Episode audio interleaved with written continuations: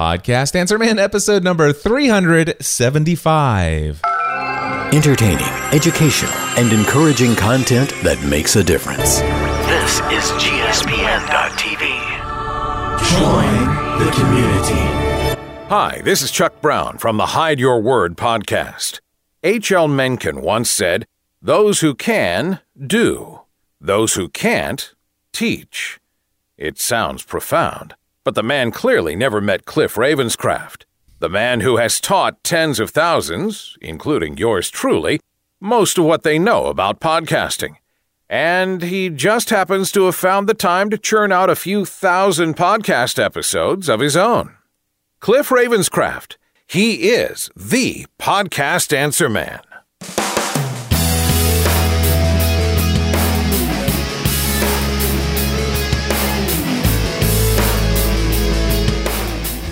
Well, hello everyone, and welcome back to another episode of the podcast Answer Man.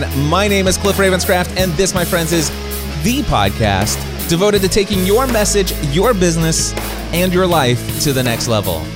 That's right, my friends. It does not matter if you are brand new to this online content creating world we live in, or if you've been creating content for many years, there's something you can always do to take everything you do in life to the next level.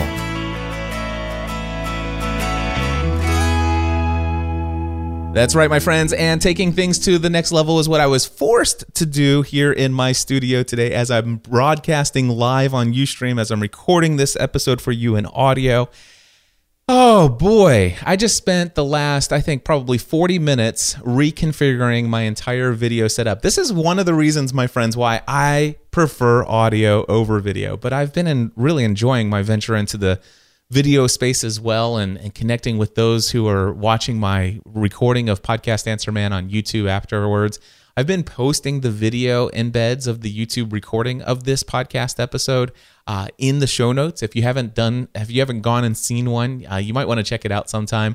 But certainly, I have made it a point to make sure that when I'm recording this episode of Podcast Answer Man, that I am not referring to what people can see in the video. I'm making a, I'm making sure that in the audio for you listening in your car, for you right now that are you're out there walking your dog. I know who you are. I see you. I do. I see you out there walking your dog. I know there's okay. I see those of you who are out there on the treadmill, on the on the elliptical, jogging. You're out there running. What beautiful sunny day for some of you. You're out there running on a on a super wet, horrible day. How? Why are you out there running, listening to me right now? I know that you exist. I know that some of you are in airplane mode on your phone and your actual or your other i device or whatever device, and you're listening to my voice as you're on an airplane flying to some place, some new destination for some reason. I record my content for you. That's who I record it for. I record it for you first. Those of you who are listening to my voice first. And I just so happened to also record it on video. And I found a way that I can actually record this. And it's more than just the audio, and it's more than you know, just seeing some guy and looking over his shoulder, which is what I started out doing, you know, just the, over the shoulder view. But I found a way to create the content for the YouTube audience where it's engaging for them too, because I've learned how to look directly into the camera lens. And that's exactly what I'm doing right now. And normally I would never tell you these things because I create this content for you first. Uh, and, and and now I'm going to look at the camera and I'm going to say I create it for them first, not for you. But I'm glad that you and I'm, now I'm talking to the people on YouTube in the video space. I, I'm glad they're there as well. But this is first and foremost an audio podcast. And the reason why I love it is, is because number one, it doesn't require your screen time. You can go about doing your thing, and video or audio files are so small and easy to take with you, even if you're streaming and you have uh, limited bandwidth or limited uh, megabytes of data that you can download.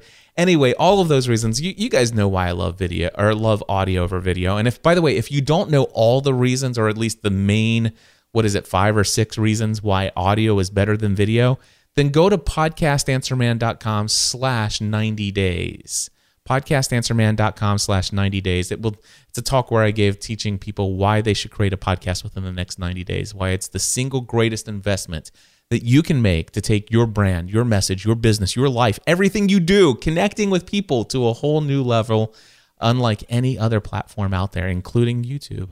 Although uh, I look at some of these, you know, these 20 something and teenage boys that have millions of girls all over the world going gaga over their celebrity status on YouTube. And I wonder, okay, well, they certainly got something going on that I don't.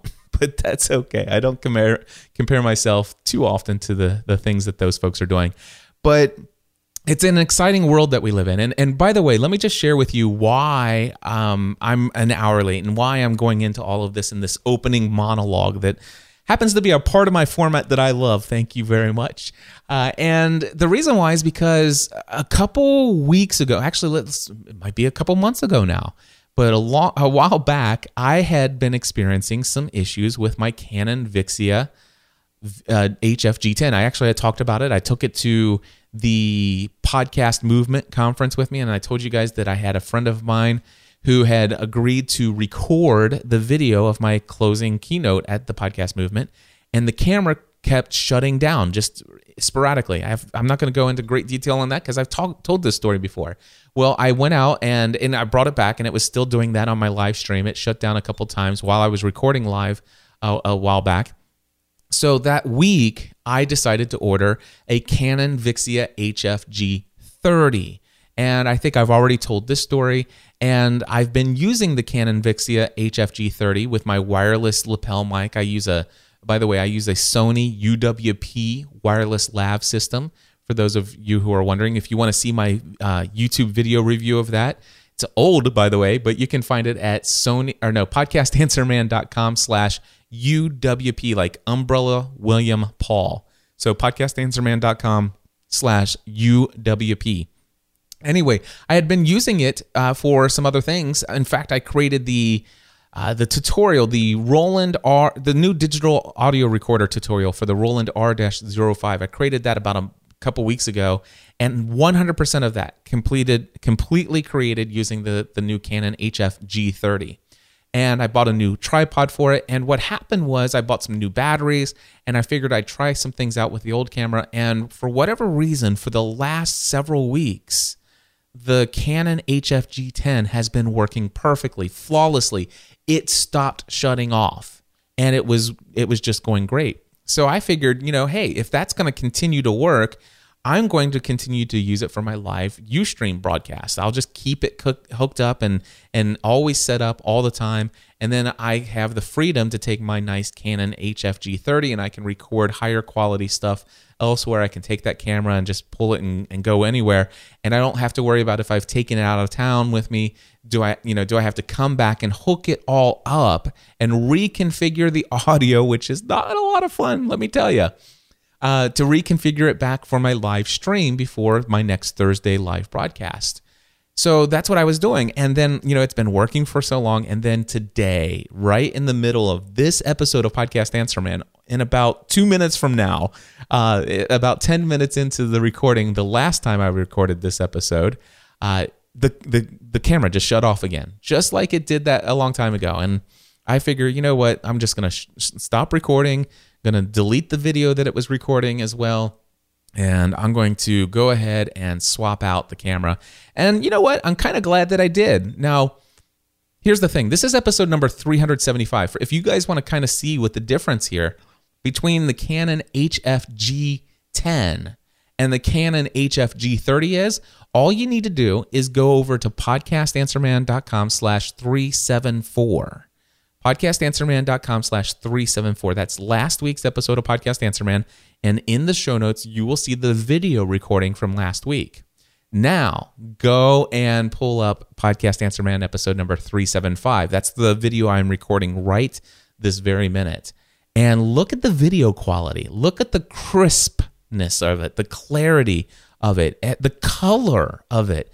This is, I, I, in a way, I, you know, it was was it a little frustrating for me to spend the last 40 minutes uh, switching everything over and troubleshooting audio and ground loop noises and all that other stuff? Yes, it was a pain in the rear end. But I'm glad I went through it. I'm glad I went through it because what I have now is better than what I had before. Now, I could just let it be that. I could just say all of those things and say, huh, Well, now I'm recording with this new camera, and you might be thinking, well, gosh, Cliff, that's great. I'm into audio podcasting. I, I agree with all the things you say about audio.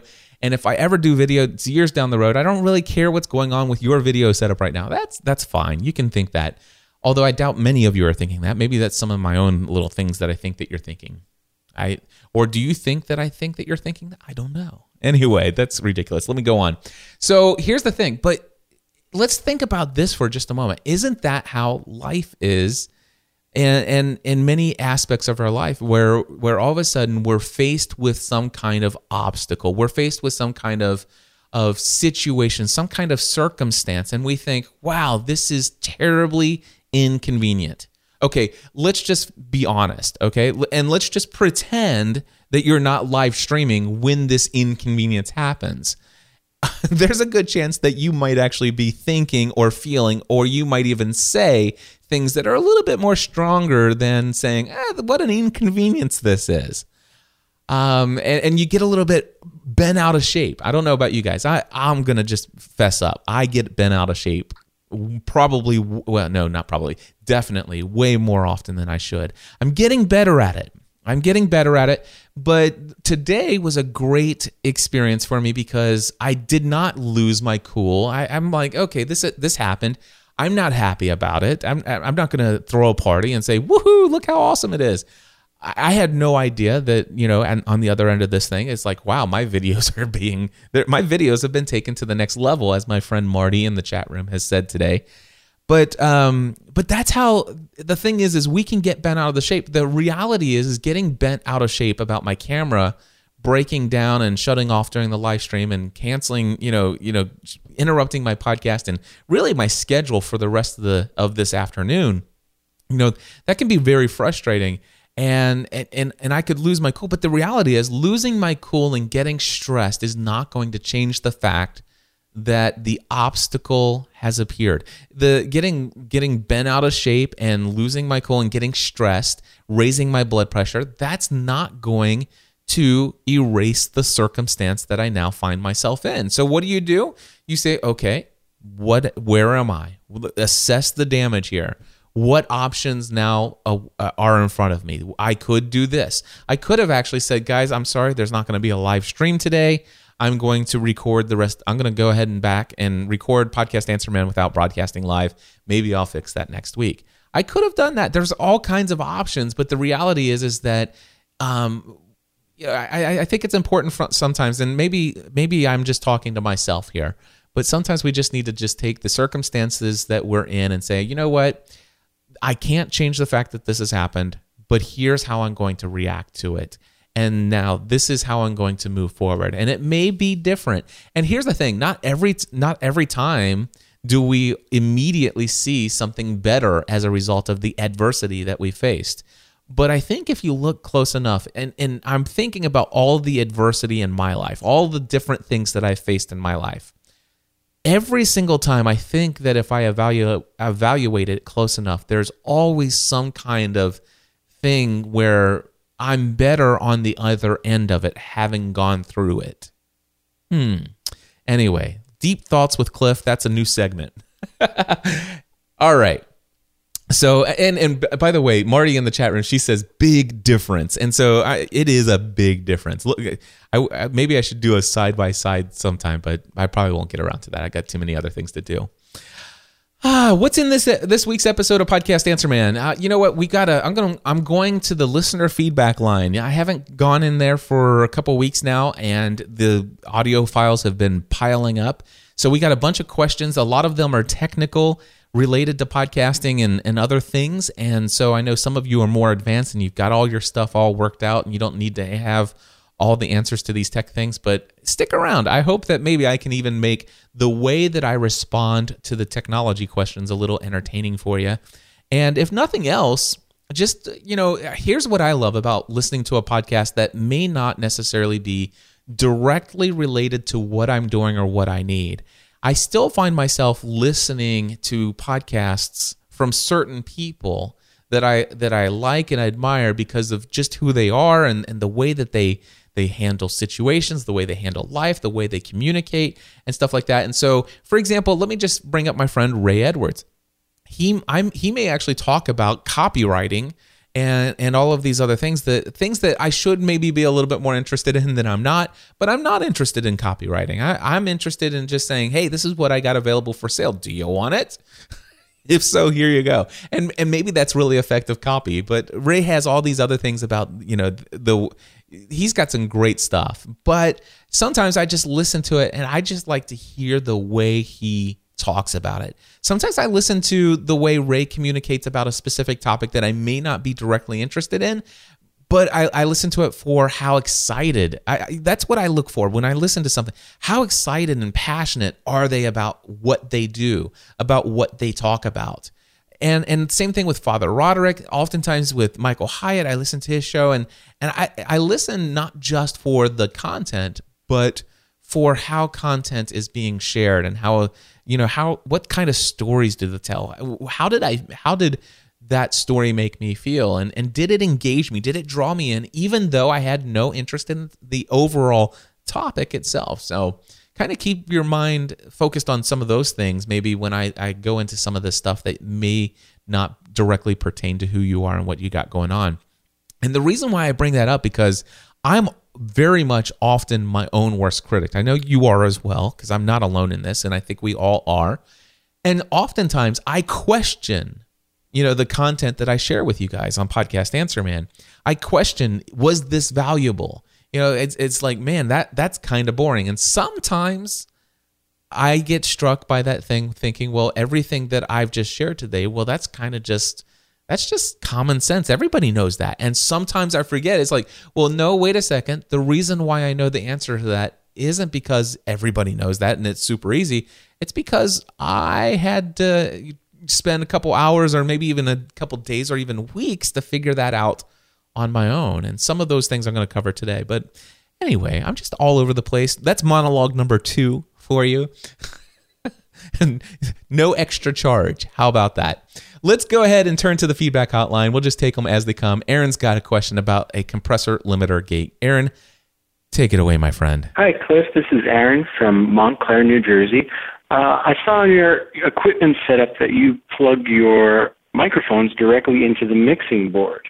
I was wondering how they end up going through the compressor limiter gate and why not plug directly to the gate and then have the gate output into the mixer. Okay, thanks so much. Hope to hear from you. Have a great day and keep up the great work. Bye.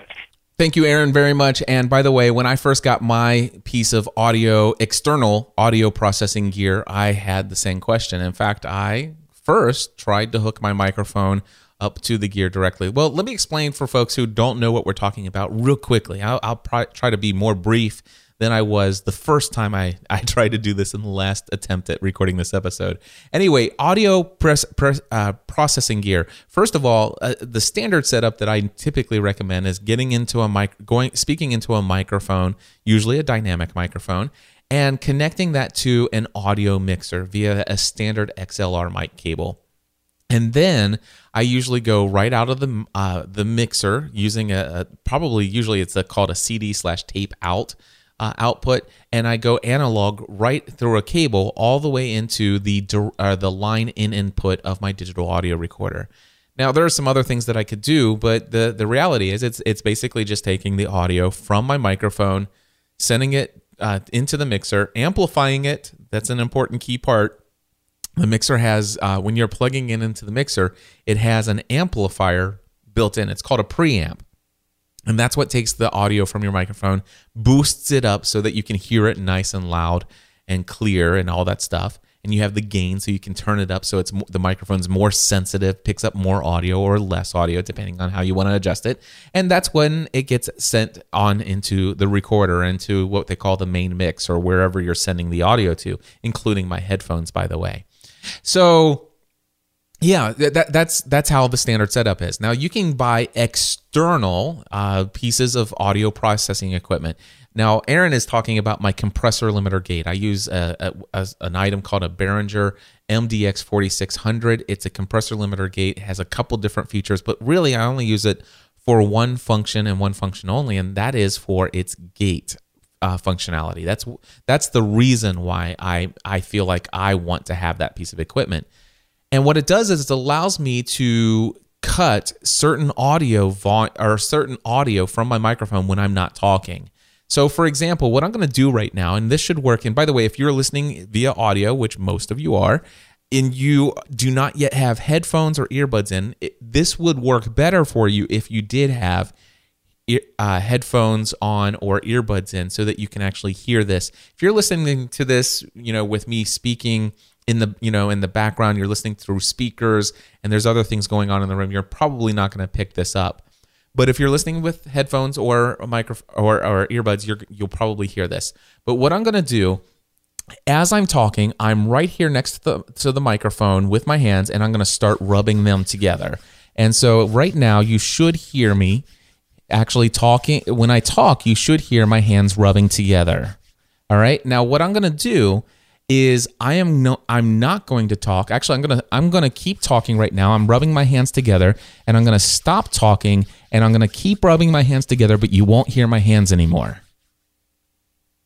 Okay, so I, I did not stop rubbing my hands together, but when I talk, you hear it, and when I stop talking, it goes away. So that right there is what we call the gate functionality. And it also helps if, you know, I might have like an air conditioner vent which right is right above me. If I if I did not have that engaged, you'd hear that air conditioning sound blowing into the microphone in the background, maybe just ever so fi- faintly.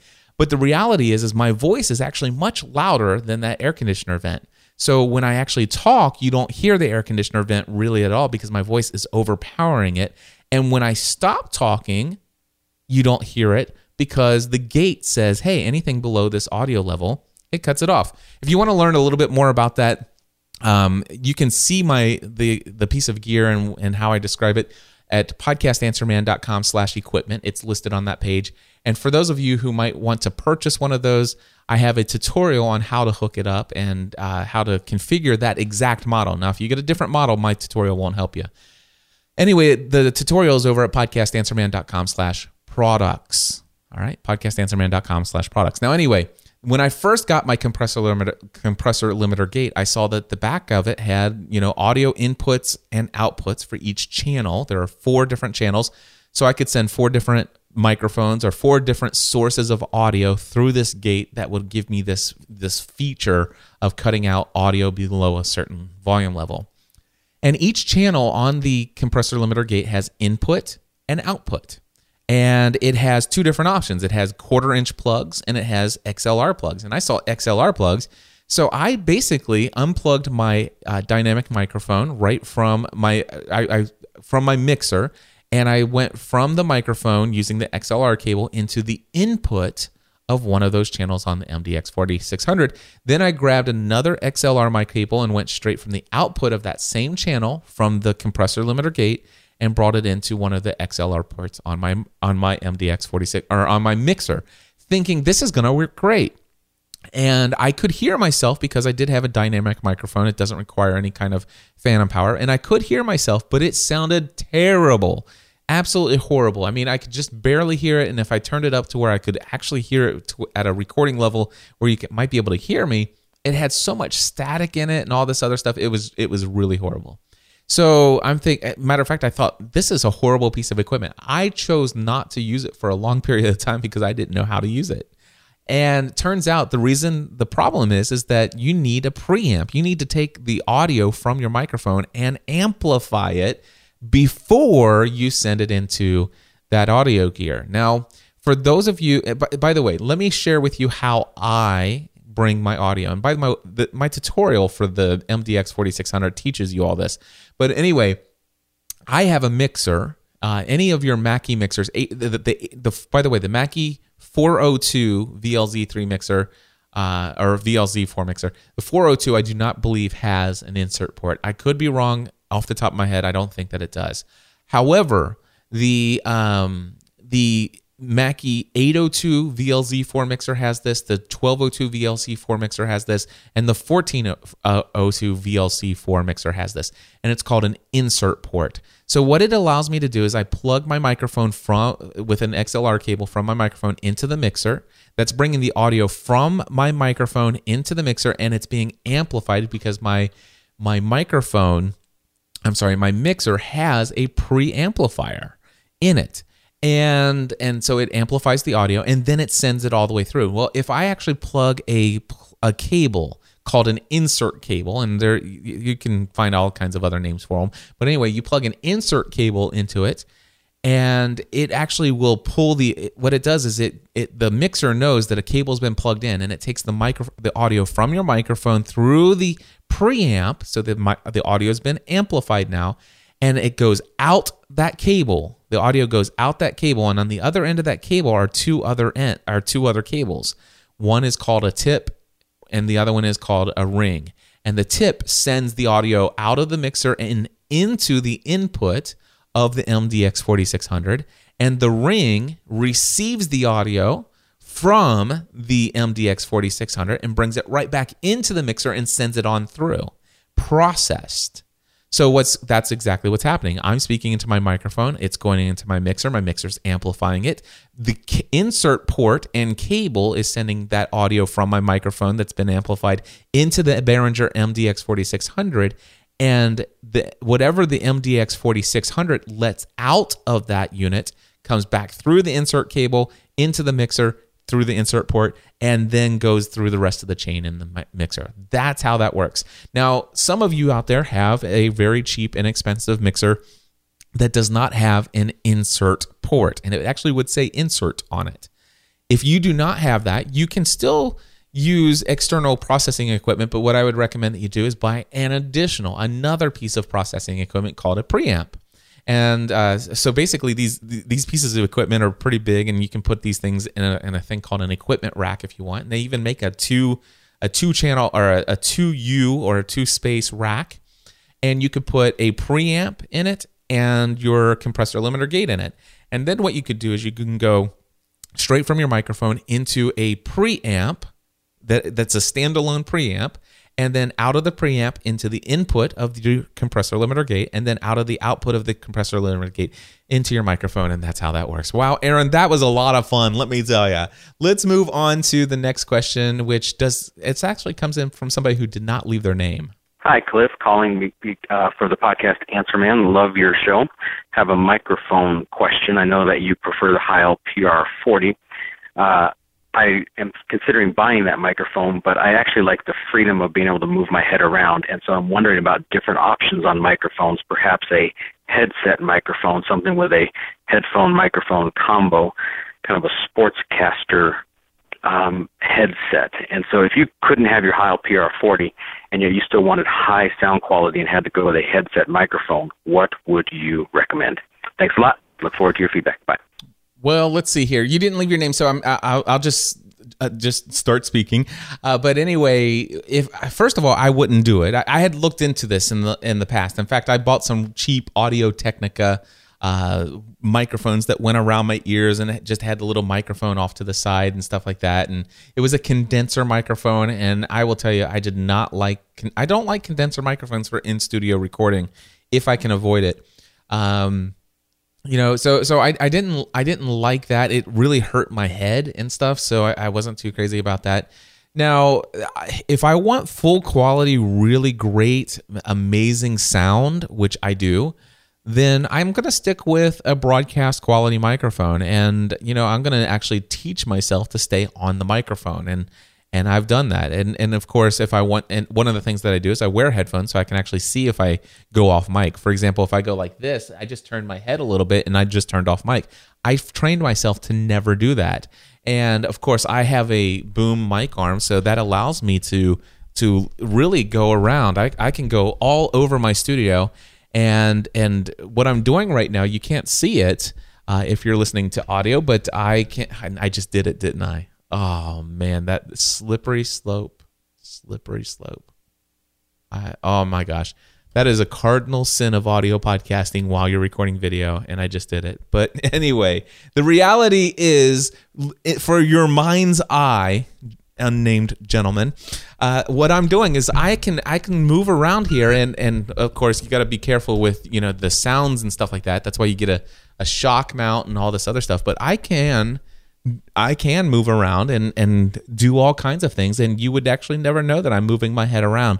and I do have a lot of freedom. So I, what I would do is I would keep myself with a nice broadcast quality microphone and have a good boom mic arm, have a shock mount and all that stuff, and keep things pretty well oiled up and stuff like that so it doesn't squeak. And and it that's what I would do. Now, if you definitely want a head worn microphone, they're out there. Um, there's not any specific one that I'll recommend to you because uh, personally I don't have a lot of experience with them. But I, am sure you're going to find Sennheiser has some pretty good quality things. If I think to really get decent sound, you're probably going to spend right around 350 and up for such a device. I probably closer to like 600 for a really good sounding one. Um, I'm not sure if there's any that are dynamic microphones. I would assume there has to be some. So that that would be one thing that I would want is I would want to make sure that whatever microphones hanging off to the side of those headphones, I'd make sure that they're dynamic. But um, yeah, it, it, is it going to the microphone that's going to come off of the headphones is going to be so much smaller than a big, huge broadcast quality microphone. So therefore, it's not going to have the same richness as voice. But if you're a sports broadcaster and stuff like that, and you're just concerned about getting your audio in there, here's the deal. Uh, for most people, I could probably put one of those microphones on, put put it on my head, and and record this podcast both speaking into my Heil PR 40 and I and, and have that microphone go right into my my Roland recorder number one, I could act, at the same time put on the same exact microphone that you might buy that's head worn and have that and and literally be speaking into that at the same time and have that go onto a mixer and go into Roland recorder number 2 and record them both at the same time and I'm going to tell you right now that probably 9 okay no eight out of 10 people, approximately 80% of the people who will listen to the podcast would not notice the difference between the two. All right. Uh, be, and, and, and certainly those who are listening with the audio playing while they're driving the car over the car speakers, certainly people who are playing it through a Bluetooth connected speaker, who are doing the dishes or, or cleaning and organizing their closet or office or whatever the case they might be doing. Uh, certainly, those people, you know, all you know, people who are listening. Well, people who just playing it back. Most people are just not going to notice that, and they're not going to care. Now, I'm an audio snob, a self-confessed audio snob, so I would know the difference. I don't know that I would know the difference if I was playing it through my computer speakers and I happened to be organizing my closet on the other side of the room. But if I had my earbuds in, if I had my headphones in, I'd notice I'd notice the difference. So I'm not sugge- I'm not advocating that you become an audio snob like I am. But your question to me was if I had to do it, what would I do? And the answer is I wouldn't do it. but if I had to, I don't think it'd be that big of a deal for most people. And I don't think it's that big of a deal at all. It's just I'd prefer not to do it if I didn't have to. But uh, Sennheiser, you know, all of the big mic companies, they they have those. Rode probably has them. Um, just just go out and get you one. Look to spend probably a couple, you know, at least 350 and up, probably up. And uh, you're probably going to get something that's going to work just fine for you. My recommendation is make sure that when you get such a microphone, that you get one that has the ends terminated already. What I mean by that is you want to make sure, absolutely certain, that the that there are two plugs at the other end. So basically, you're going to have a pair of headphones with a mic off to the side, and it's going to have you know your normal headphone cable, and it's going to be a little bit thicker because it's got the microphone cable in it as well. It's all going down this one little cable. But at the end of that, the other end of that, however long it is, it should have two cables. And it, and and it should. And by the way, many times when you buy these upper end things, they are just they're just wires and they expect you to wire it yourself because they usually send these to big radio stations that want to do that stuff on their own anyway. But you can buy them, but it's oftentimes it's a you know it, it's it's a special thing where you actually get it where it already has the XLR plug for the microphone to plug into your mixer, and it also already has the one eighth inch or one quarter inch headphone plug as well. They don't typically standard come with those plugs. So make sure the one that you buy does have that. All right. Sean has a question. Sean, take it away, my friend. Hi, Cliff. It's Sean Stratton here from SeanStratton.com. I'm going to be starting a podcast soon for parents that work from a home office. And I'm having trouble deciding on how far to niche it down. I thought about just calling it uh, work from home parenting, uh, but I may call it work from home dads. I've been thinking about the title um, home office dads, but uh, I'm afraid I might be niching it too small. Anyway, I'd love to hear your thoughts on it. It seems to be the folks that talk about niching as an important part of podcasting have thousands and thousands of listeners, so it's uh, it's a little daunting starting out. Anyway, I'd love to hear your thoughts. Thanks a lot for all the work you're doing. Bye bye. All right, Sean, uh, thank you so much. Now, this question came in quite some time ago, so I feel that you've probably already made your decision because I just did a search in iTunes and I see that there's already a podcast called The Work from Home Dad. Uh, which, by the way, I don't think that that's a bad idea at all. I, I mean, being niched down, I think uh, knowing your target audience and exactly who you're speaking to, the more narrow and niche and targeted your audience is, you are going to attract that type of person. And because you know that per that type of person and you identify with that type of person, you can consistently and constantly create content specifically geared to always be interested interesting to that person. And whereas if you were just work at home, uh, it might be work at home moms, it might be work at home dads, and some content might be more geared towards the dads, some might be geared towards more of the women and stuff like that. And so sometimes the some some folks may not think that what you're saying or sharing is applicable as as applicable to them as it is to the other for example, I deal with that with Podcast Answer Man. My podcast is, you know, whether you've been creating content for many years or you just started doing it, you know, so I, I, I reach a broad audience. Could I narrow this down and say, uh, you know, so you so you want to? St- I could t- instead of being podcast answer man, I could be so you want to start a podcast, which is brand new podcasters only. Every single episode is content like this. and and the thing is, I didn't want to create that kind of show. I wanted to create a show that would help people learn how to do a podcast, uh, and and would market the fact that I I have courses and tutorials, both free. I have actually free tutorials and paid tutorials, and a course that actually is a, the number one source of my income. Uh, that people can hire me or take this course to go through and learn how to podcast. I, I wanted to create a podcast that would market that but I wanted I didn't want to be locked into only talking about new stuff, only talking about talk, podcasting. I wanted my real joy in podcasting isn't how to, you know, knowing how what an insert port is and you know and and my my real joy in life is not knowing that the the tip and the ring that the tip is the send and the and the ring is the receive you know, in which case I, I know all of those things, and those are extremely valuable to those of you who want to use that equipment, and I can I can bestow that knowledge upon you. But that's not my greatest joy in life. That's uh, teaching people those things isn't my greatest joy. I, I get paid well to do those things, but my greatest joy in life is helping people understand the mindset of what you can do with the content you're creating. So yes, I, that my my podcast. I wanted to be the podcast that teaches you what is possible with a podcast, how you can change the how you can change the world with your voice, how you can take your message to the next level, how you can create a business just out of the out of the of your knowledge and and and and and you can actually leave the old way of doing work and become a self-employed business owner and and build something big because you had a microphone and you had a, a, a message and a, and information you wanted to share with the world that you were passionate about. That's what I want.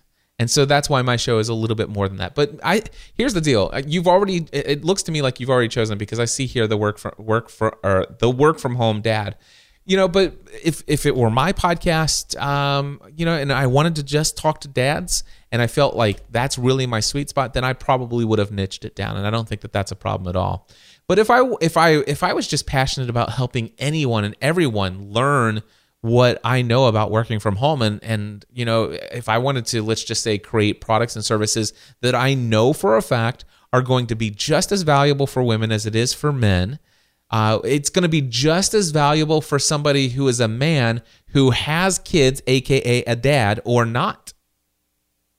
Okay, so what about all those men who work from home who could benefit from what you have, but they're not dads? Um, so is, is it a problem to narrow it down like what you have? No, because there are certain things that dads face that those men without kids don't face, and so you can even more ter- uh, narrowly niche it down and consistently have content that focuses that. But you know, you if it were me, I probably would have just called it working from home. You know, hey, welcome back to another episode from, of Working from Home. My name is and and what was your name? Sean? I think it was. Is it Sean I'm talking to? I think so. But anyway, that's I probably would have just done working from home, but I still probably would have had my target audience in my mind. Uh, dad's working from home. That's that's how I would have done it. I I don't think that you have. And by the way, my podcast is not 100%. My target audience are small business owners or uh, solopreneurs or life coaches uh, authors, people who basically my target audience for Podcast Answer Man is people who have the funds necessary that they could afford what I charge for a four week online training course. And they would actually see that as an investment in helping them uh, shortcut learning all the things that they need to learn to get a podcast online successfully and making use of having access to me and my information that I've gleaned from the last eight years of doing this, creating 30 different shows and all of those different things. So, um, and working with hundreds of other and actually thousands of other people. So, yeah, that that's why. But my show isn't, you know, uh, uh podcast, you know, uh, podcasting for solopreneurs or podcasting for business people. My, my, it's podcast answer man, and because of that, I do have people who are hobbyists, which is great. I started out as a hobbyist. I love you guys who are hobbyists. But uh, yeah, so I think it's okay to narrow down and niche down and have a laser focused target audience. But I don't necessarily like or wouldn't recommend narrowing down the title or the the name of your podcast so narrowed down that it excludes some people who could benefit greatly from your content. Uh, I like a little bit of a wider funnel on the people who would listen to the show, but I like a very laser focused, clear idea of who you're communicating to when you're actually deciding to create the content. I hope that all made sense, and I don't think that you made a bad decision. You just made a decision that's different than what I would have chosen, and um, but I, I don't think it's a terrible thing at all. And by the way, you can always rebrand. Uh, I'm, I'm not suggesting that you should, but I'm just saying you can. All right, so that was Sean. Let's go. Here's a what is this? This is the second time I've had a piece of audio feedback recently with no name. Anyway, here's another no name individual. Hi, podcast answer man. Um, I have a question about my podcast, which is uploaded to iTunes already. We have just edited a much better version of exactly the same episode, and um, we would like to replace it in iTunes. Can you tell me if there's a way I can do that? Thanks very much. Yes, there is. and I've done that many times. I've actually done that with Podcast Answer Man before. And boy, when I first started podcasting, my very first podcast was the Lost Podcast over at lostpodcast.com. And oh gosh, in the first 100 episodes, I probably re recorded, you know, 10, 15, 20 of them. And and it's real simple. Um, here's the deal. The question is, when you re-record an episode, do you want the people who have already downloaded the original not so great version to also get the new version, or do you want just new people who download it from this point forward to get it? So th- both of those options exist. And so if your option is to maybe um, if your option is to only replace it for the people who will download it who haven't already downloaded the original, uh, then what you could do is you could you could make the new file have the same exact file name and just replace that on your media host. If you're with Libsyn, Libsyn can teach you how to replace an audio file, and just as long as it's the same file name, everything will be the be the just fine. Even if it's got a different length and stuff like that, it's not going to be the end of the world. What'll happen is those who have already subs- who are subscribed to your podcast who already got that episode when their RSS feeds are refreshed and and their look and their podcasting software is looking to see if there's new episodes, they'll see that you already had that episode. And it's not because it's the same file name. There's a little bit more about the unique ID that's inside your RSS feed and stuff like that, but we're not going to go into that. But just to say that it is possible for you to just just just simply replace the file And if it has the same file name, the RSS feed does not even need to be updated. It just will start pulling from the new file instead of the old file. And uh, your media host, Blubrry, PowerPress, um, Libsyn, or wherever you are hosting that file, if you just replace it with the same file name, new subscribers uh, or new or people who haven't yet downloaded the the first version will then start getting the new version. That's possible by just replacing the file with the same file name. Now, if you want to make sure that okay, let's just say you have 3,000 subscribers and about 800 people have already downloaded the bad episode. And you want to make sure that all 3,000 subscribers get the new one, including the 800 people who've already downloaded the original. Well, it's real simple. Just go in there and create a brand new post, just like you would for a new episode give it um upload the new one just like you would and it's all brand new so just like it was a brand new episode you can give it the same title. One thing that i may suggest that you do in the title at the very beginning is put the word reposted or updated. And that way those 800 people who have already downloaded it, they'll look at it and say why you know if you didn't do that then why did i get this again? I've already listened to this episode. And when they see that it's updated they might say oh he must you know they must have re-recorded or done something to fix something. Uh, and they might think wow i'm really glad they did that because wow that was horrible. I stopped listening three minutes in. And maybe that's why you re-recorded. I don't know. Uh, but anyway you might put it in the thing that says updated. And after you've posted the new episode with the new file as a brand new episode, then you can go in and delete the one before that. And and that way it'll take be taken out of your feed and and everything will be fine there. And by the way, what I would do is from that point forward, I would once I publish the next episode after that, then you could go back and uh, uh, update the title of the one that you replaced and take the updated or repost message out of the title because then uh, it doesn't matter anymore. You know, hopefully all the people who had already downloaded it saw that it was updated. You get the point. No need to keep that in the title for forever. So yes, you can do that unnamed person on my voicemail feedback hotline. Thank you for calling in, and uh, yeah, I, I love it. By the way, uh, before I go further, let me just say this. If you have never submitted a question for Podcast Answer Man, you can do so.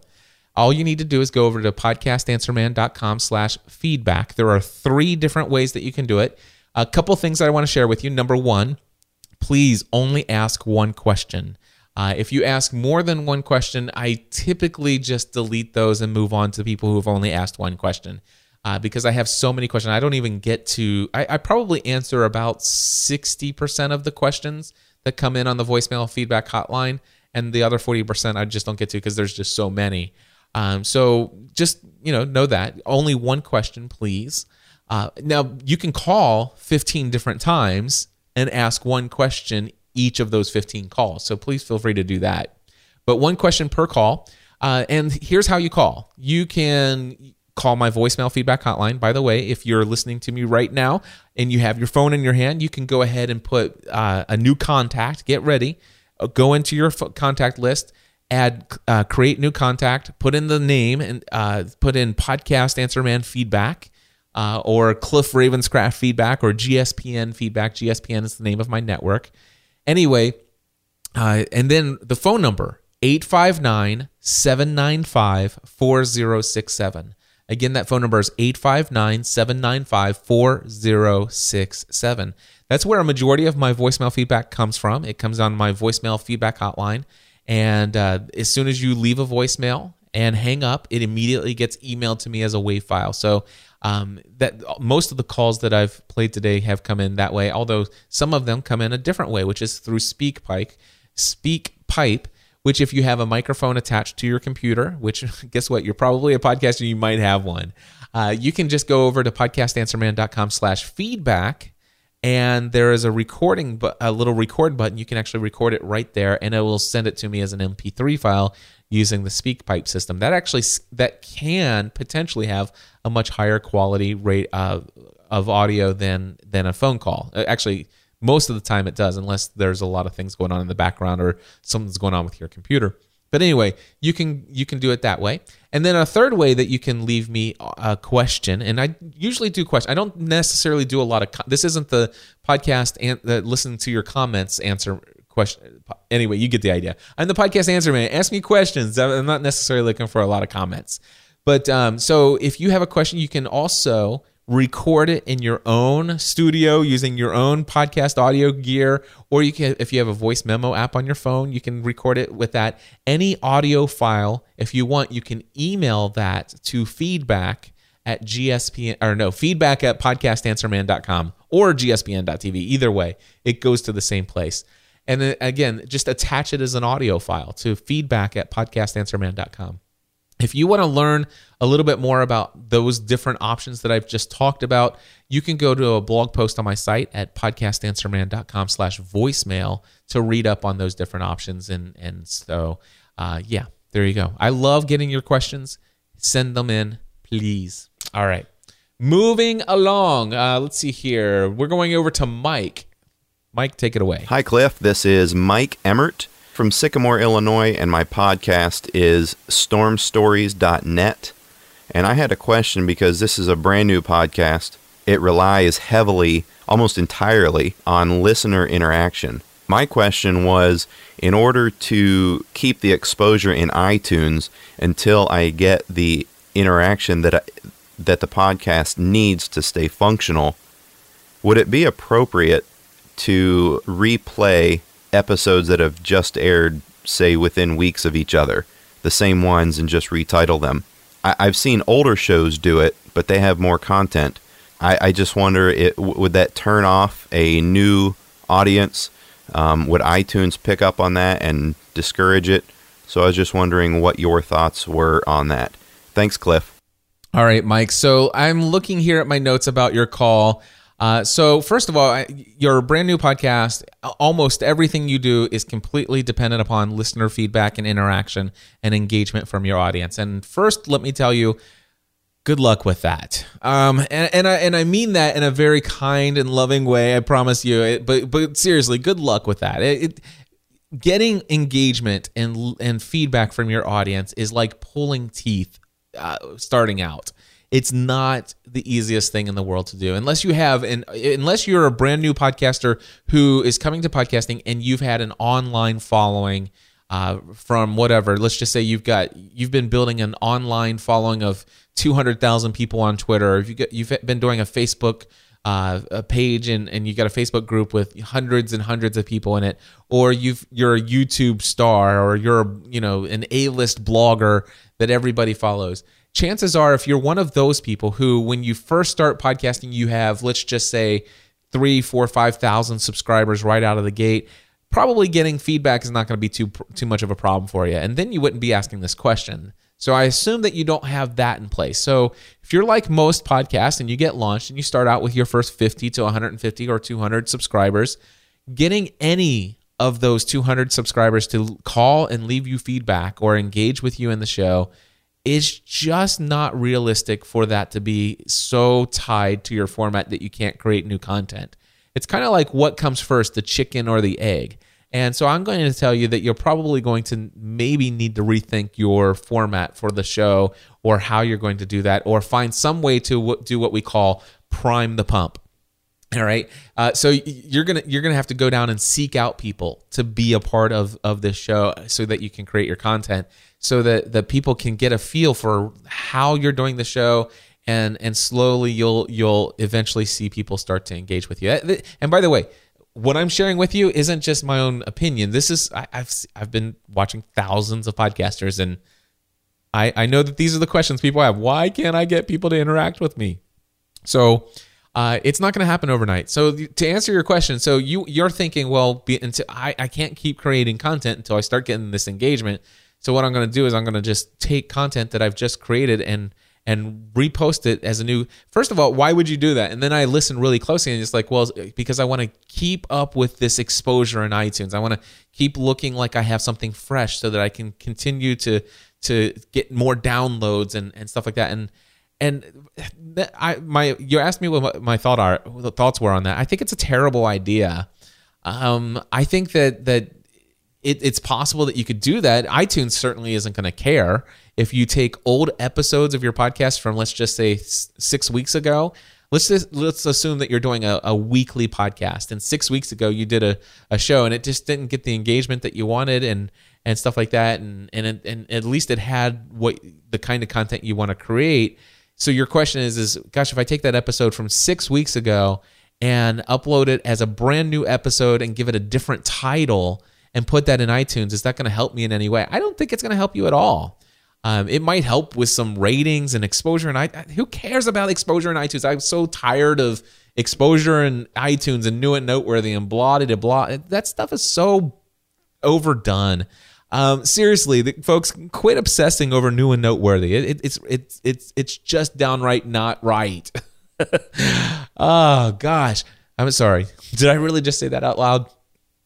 Ah, yeah, I did.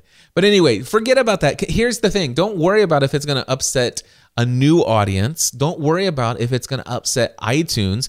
Think about the people who are subscribed to your content.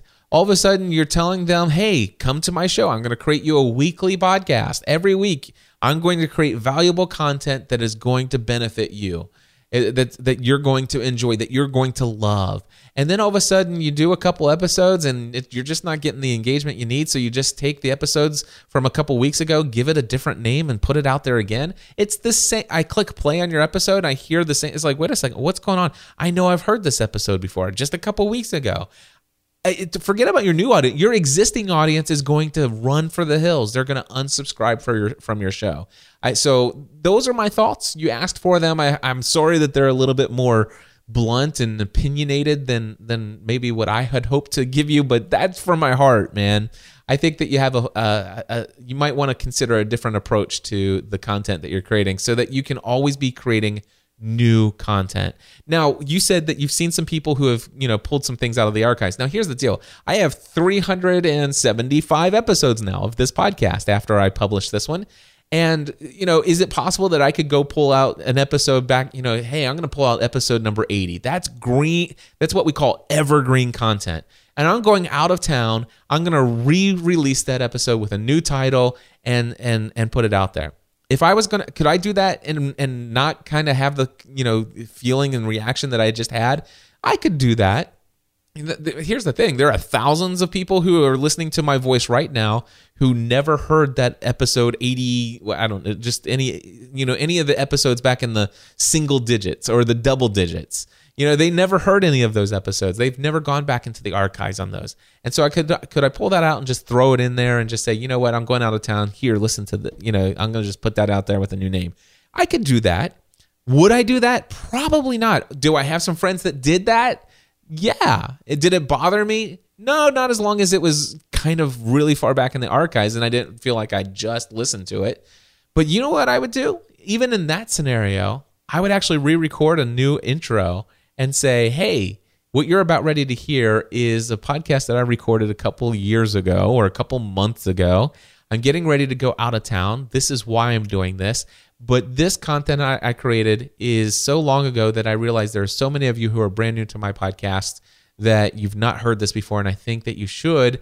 While I'm out of town, I think it's a great filler. And by the way, for those of you who did hear it when I originally released it a couple months ago or a couple years ago, it's probably, I, I feel like it's so valuable that it's worth listening to again.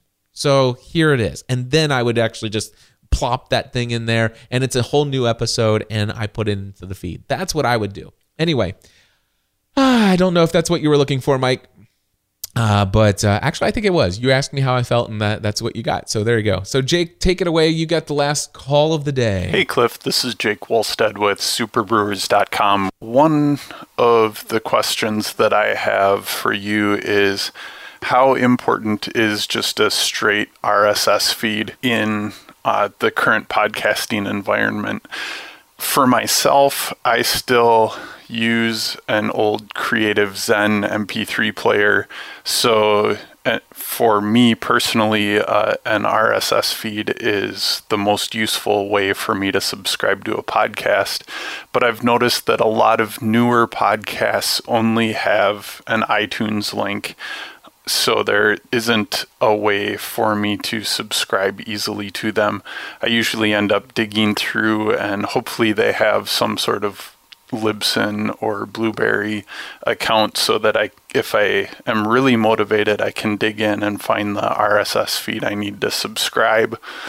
But I'm just wondering how many listeners do you think are being missed because other people out there might be using older technology to li- listen and subscribe to podcasts. Thanks for all you do. I really appreciate everything I've learned from you.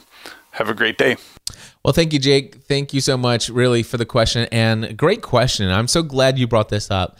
Uh, and by the way, number one, catch up with the times, will you? No, I'm, just kidding. Uh, you know, my first uh, my first MP3 player was a Creative Zen uh, as well. I had the Creative Zen jukebox. Loved that device.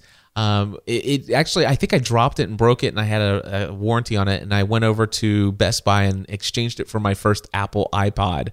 Oh wow, those were the days. Anyway, so I love the Creative Zen. It was a great player, and so yeah, I know exactly what you're talking about. You and and by the way, how many people are out there? There are very few of you out there uh, who are still using those older devices. But the thing is, is you know, in a in an audience of thousands, you might be missing out on 50 to 100 people who are still using devices like a Creative Zen or or maybe even a. I don't think anybody's still using a handheld PDA, are they? Anyway. Uh, but but certainly the creative Zen you know player is a great player and, and it holds tons of data in it, so you could do these things. So yeah, absolutely, you could use that. And um, so, so, yeah, you want the RSS feed to be able to subscribe and have it automatically download those files. So what Jake's problem is is that he's coming to people's websites and they've got these brand new podcasts, and all they have over at the sidebar is click here to subscribe via iTunes but there's no RSS feed. The actual link to the RSS feed that that shows people what the RSS feed is just not there. Now, if you go to podcastanswerman.com, you'll see the iTunes button and you'll see an RSS logo, which has the little, you know, the little curved waves and stuff like that. It looks like a little radio signal, if you will. Anyway, um, that that's my RSS feed. So you click on that, it takes you to an RSS feed, and and, and that's people can subscribe to it even if they don't have iTunes. Um, and of course, in, even in my show notes uh, at the end, at the end of my show notes, it's you know click here to subscribe with iTunes, click here to subscribe with RSS. So I do think it's important to have those. And if you, by the way, as a podcaster, do not have a link to your RSS feed, that just plain old feed with, and, and of course, if you follow my method, it's your FeedBurner feed then I recommend that you do make that available and make it easy, easily visible, just as easily as it is for them to see how uh, to connect to to subscribe to you in iTunes. However, I have something for you, Jake. You're gonna love this, and it, and, and we're gonna say thank you to Reagan Star, and Reagan loves it every time I give him a little promotion on Podcast Answer Man. He uh, he he he gets a kick out of it. Anyway, Reagan Star created a little app, a web app that's going to help you out greatly. And I created a easy way for you to get to it. Go to this address. Go to podcastanswerman.com slash get RSS. All right. All you have to remember, podcastanswerman.com slash get RSS, G E T R S S all together. And if you do that, it's going to take you to the web app. And what you can do is type in the name of any podcast. So, for example, I think what we were, it was work from home dads. Okay, so work from home dads. I'm just typing it in right here. Uh, let's see here. Actually, you know what? Here it is. The work from home dad. Now that I look at it, I see there's the work from home mom is in here as well. Anyway, so I can see uh, it, it actually gives me the the shows, all the shows that are in iTunes. I can search and and by keyword or the title, and um, it will pull it up. And what it does is it shows me the artwork, a little tiny thumbnail of the artwork, shows me the name of the podcast, and it shows me the actual RSS feed that they submitted to iTunes. So I can see the work from dad is uh, http colon slash slash the work from home dad dot podomatic. Anyways. dot com slash rss2 dot xml okay i'm not going to go too much more into that other than uh, check out uh, learn how to learnhowtopodcast.com. Uh, learnhowtopodcast.com. Make sure you watch the video that talks about RSS feed setup, but we won't go too much further than that. Um, yeah, it is what it is. Anyway, so um, yeah, but that, that it is called the Get URS feed on uh, Get the RSS feed of an iTunes podcast application made by Reagan Star, and you can find any RSS feed for any podcast in iTunes by going to podcastanswerman.com/slash get RSS. All right, my friends, I am going to knock over my water bottle, turn down my audio really low, click play on my music that is three minutes and 30 seconds long, and see if I can say these last few things. Um, first of all, I just want to say if you guys haven't heard of the Startup podcast, you might want to check it out. It is a very, very popular podcast that people are talking about. It is made by, oh gosh, do I have his name? Uh, let's see here.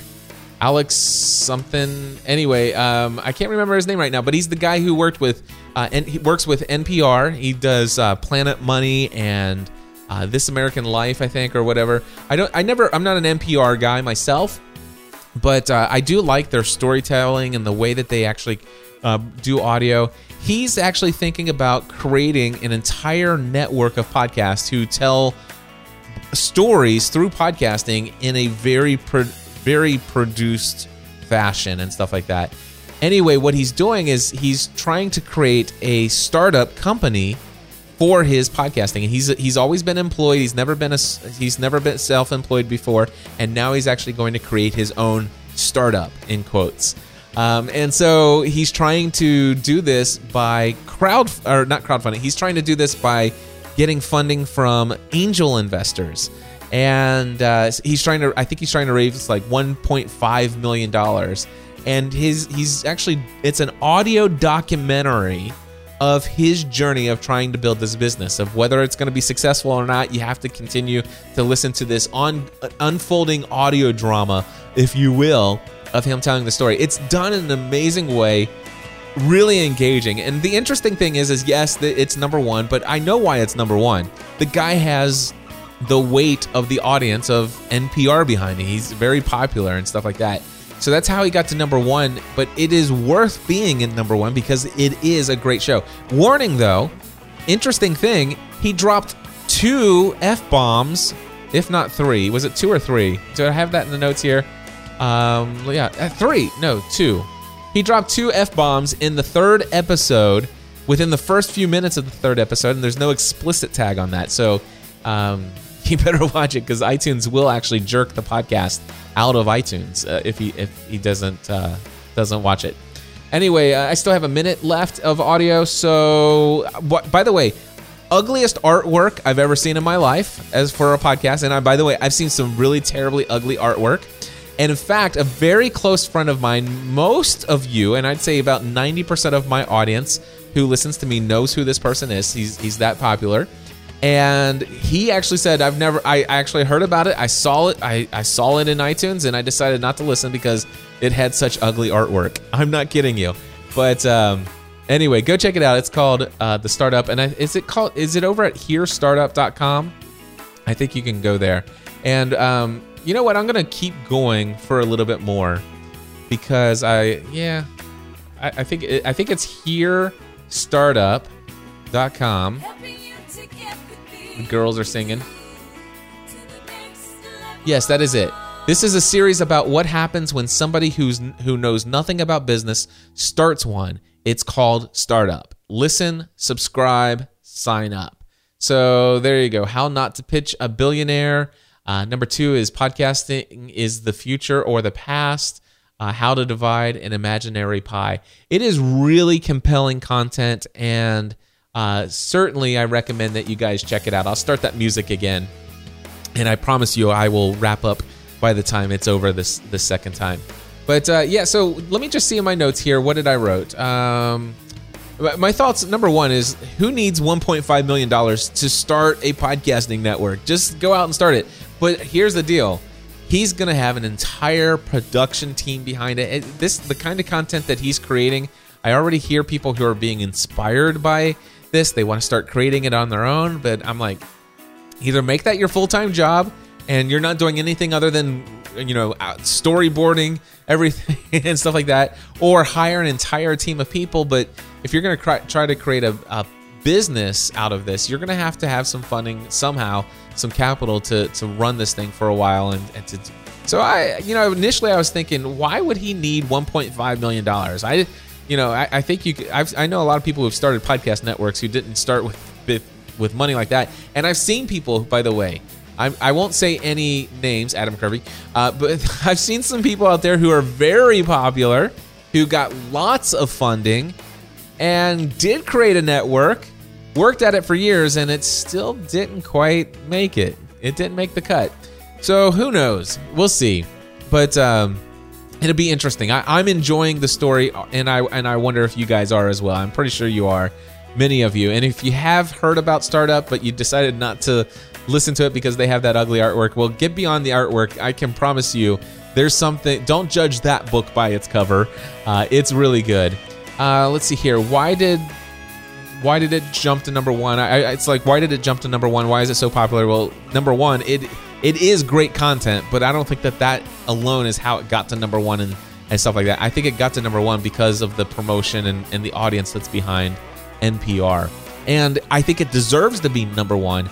And now that it is number one, I, or, or in the top ranked podcast, I think it'll stay there for as long as this thing plays out because it is that great and it is of it is of that caliber. So just I, I here's my my prediction is how long before they change the artwork.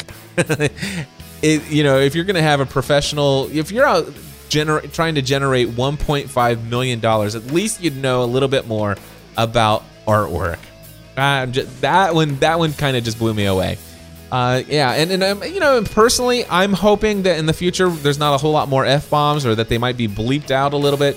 I'm not easily offended by that stuff, but man, if I have that and the kids are in the back seat or whatever, you know, whatever. I, I don't know. That'll wrap it up. There's more that I could say. I could promote my upcoming uh, session with uh, my workshop with Ray Edwards. If you don't know about it yet, head over to nextlevelstudio.tv. God bless you all. Until next time. I encourage you to take everything you're doing to the next level.